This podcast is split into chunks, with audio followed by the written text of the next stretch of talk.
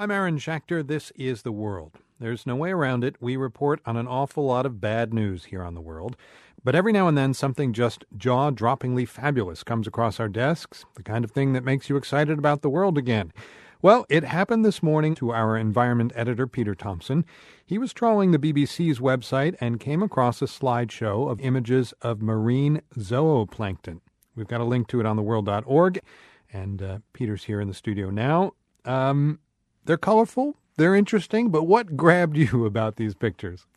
Well, it's the incredible beauty of these really tiny organisms, and also they're incredibly complex, and you can see that in these photographs. We're talking about things that in some cases are a millimeter long and smaller.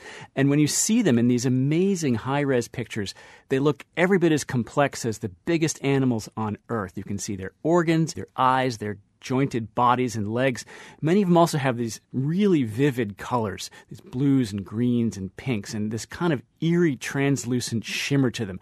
They're really just totally amazing. And uh, where did the images come from? Well, let me back up for a minute, if I may. I was in New York last winter and I was walking around lower Manhattan with my daughter, and I saw this very strange looking sailboat tied up at a dock in Battery Park City. Its hull was all metal and it was rounded at the top of the hull instead of angular, and it had almost no deck space. And instead of a delicate little name inscribed in the stern like most sailboats have, it had the name Tara etched out in big orange stripe on the bow.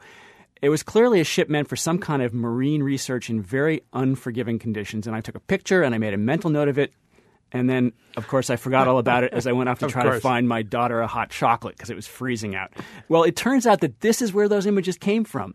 Tara is a 120 foot French sailing ship that's been traveling around the world, chronicling various facets of the marine environment and how that's changing. And its latest mission was a two and a half year, 70,000 mile journey to nearly every part of the global ocean researching plankton. And part of that project was to photograph what they found. Yeah, okay. Now, you're an environment guy, you're a science guy. Plankton? I mean, come on. What's the big deal?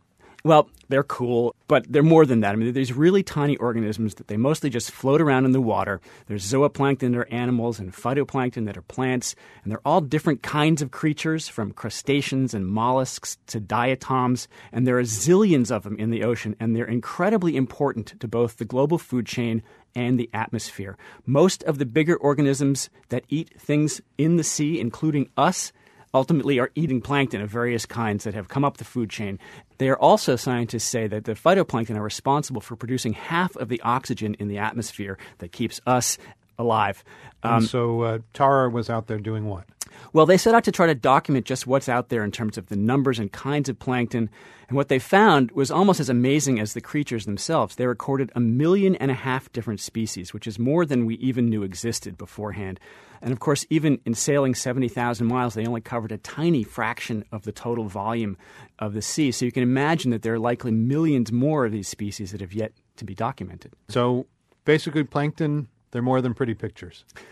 Yeah, but there are some really pretty pictures, and you can see them on our website, theworld.org. That's right. That's the world's Peter Thomson. Thank you. Thanks, Aaron.